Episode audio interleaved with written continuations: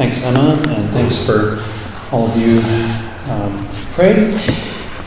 Just realizing during worship that we have a lot of students helping out today. So I'm very grateful for all of the students who are leading us in worship or helping with the sounds. We actually have more students than not students helping us today, which is great. So I think that's a really neat thing. We haven't had that before. Um, I mentioned we're starting this new sermon series uh, talking about the mission, vision, and values of uh, the church. And today we're going to spend um, time talking about our mission. Next week we're going to talk about our vision.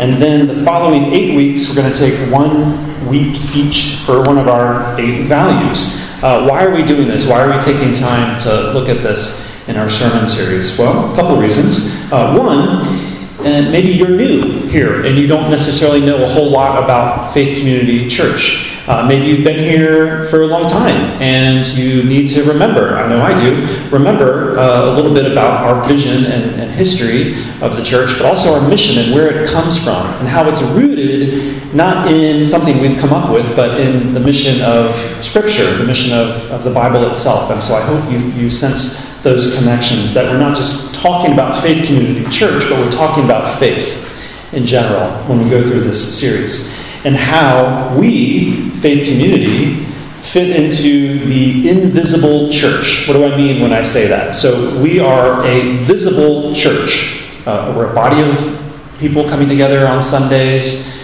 Um, we can we could count the number of people in this room if we wanted to, but we fit in with what's called the invisible church. And that is the members of church from all time and space, throughout history, throughout all of the world, who are true believers in Jesus Christ. And only God knows how many are in, is in that group. And so we are supposed to reflect some of what is really the invisible church. And so I hope that you come away with not just learning more about who we are as a visible body of Christ, but you learn more about the invisible church as well. So, uh, to do that, because this isn't a series on a particular book of the Bible, which is what we normally do, we're doing something a little bit extra in this series to give you some opportunities during the week to think about and meditate on the things that we are, are discussing on Sundays. And so if you notice this, this insert in your bulletin, it's, it's really designed to be uh, for you uh, to use in your personal study and your personal devotion time. So there's three days of additional study with some Bible texts and questions uh, for you to think about. And I know that uh, the, the women are going to be using some of these questions as a basis for their Bible study. So the, the women are going to be going through this. Um, because really, what I wanted to do by providing this was to help you see scripture that is related to the topics we're going to be talking about each week. Okay, so let's just go ahead and dive in by starting with the mission of Faith Community Church. And when we talk about a mission, it's really supposed to be answering the question what do we want to do? So, what is it that we want to do as a church? And this is our mission that we came up with 15 years ago. Faith Community Church seeks to share the gospel of Jesus Christ with the international community of Prague by being transformed ourselves and transforming each other and our city for our good and God's glory. Now, that's a lot of words, uh, but a short way to think about this, really the short synopsis, would just simply be be transformed, seek transformation. Be transformed, seek transformation. Or we've been singing a song lately, the last two Sundays, um, about revival. Revive me. And it really starts with that. Be revived by the Holy Spirit. Seek revival. That's another way to think about this. So be transformed first and then seek transformation around you. And so let's just spend some time unpacking this and dissecting it a little bit.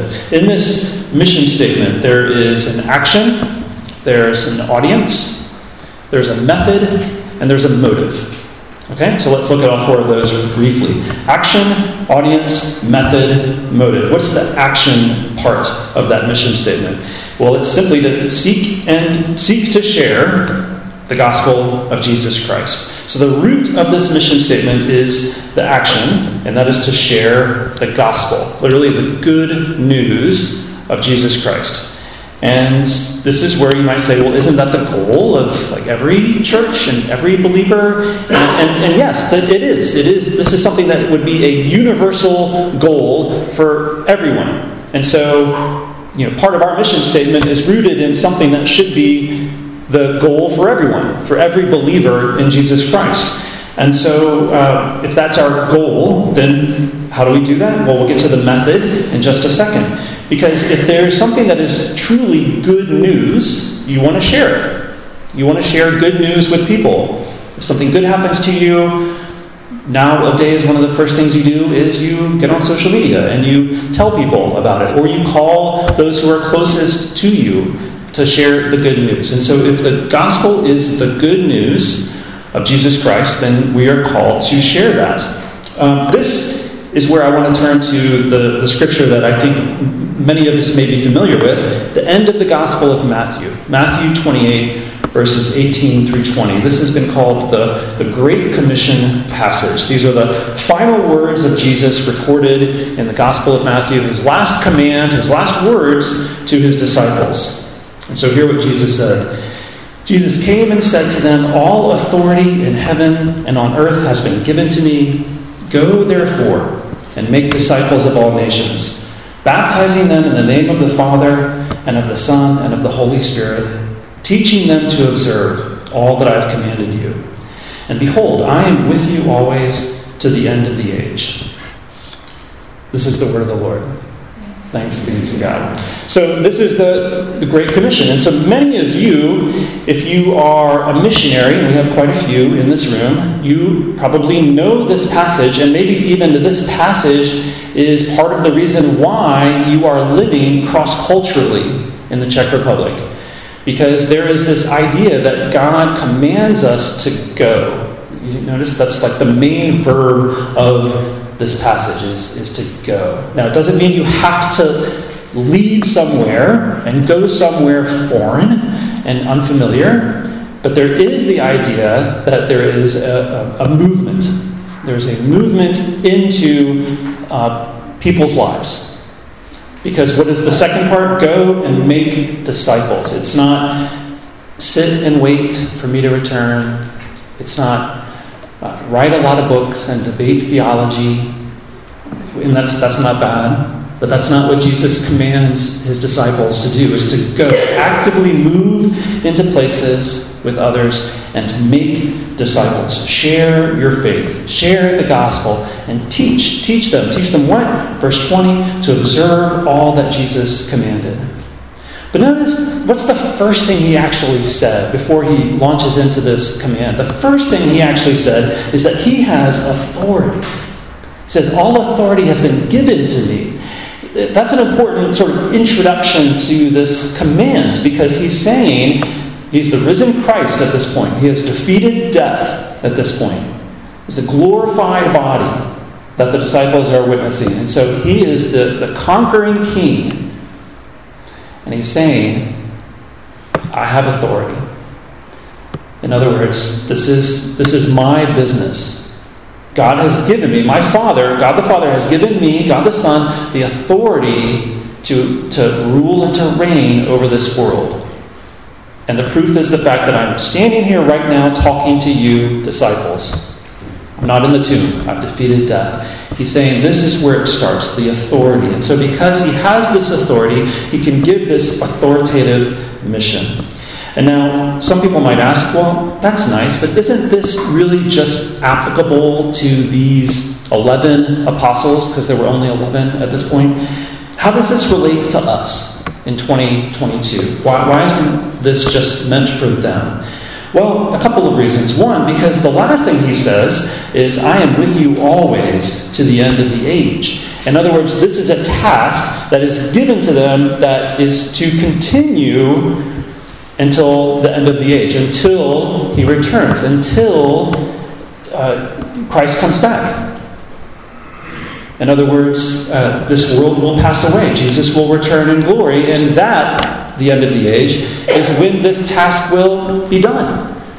And, and that hasn't happened. So it, it still applies. And the other way that we know it still applies is because of the audience, and this relates to, to us in a way. Because who does he tell the disciples to focus on? He says, Go and make disciples of all nations.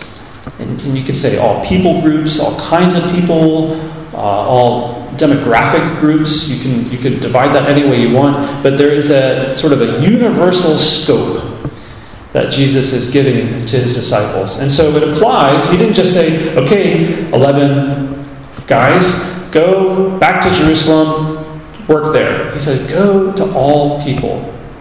Okay, so there is a global scope, there is a cosmic time frame, so it still applies to us today. And so, because of this idea that there is this universal audience, it brings us back up to our mission statement. Because what did our mission statement say? To share the gospel, the good news, with whom? With the international community of Prague. And this is one of the things that I love. This is a blessing that we get to have here in this place. It's because we have a lot of different nations represented. We have a lot of different people groups here in this room. We are unapologetically an international church, which means we are a church for anyone, regardless of background. Okay? That doesn't mean that other churches and other ministries and other Christians aren't as awesome as we are because they aren't trying to cross cultures or do a multinational ministry. We get to. This is an opportunity and a blessing that we get to have and I love it because it's reflective of, I think, the invisible church that we are all part of. And so, a, a, little bit of a glimpse into the fact that we are participating in something that Christ has ordained and instituted as he talks about this audience of a global scale.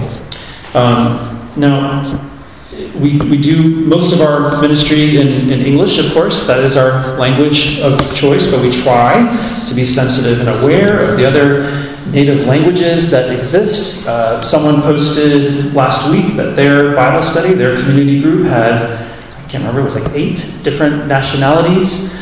Um, nine when they counted South Carolina, which I'm slightly offended by, but that's all right. Uh, so there is a diversity here that we get to take advantage of. This is an incredible opportunity because the gospel is good news for all people.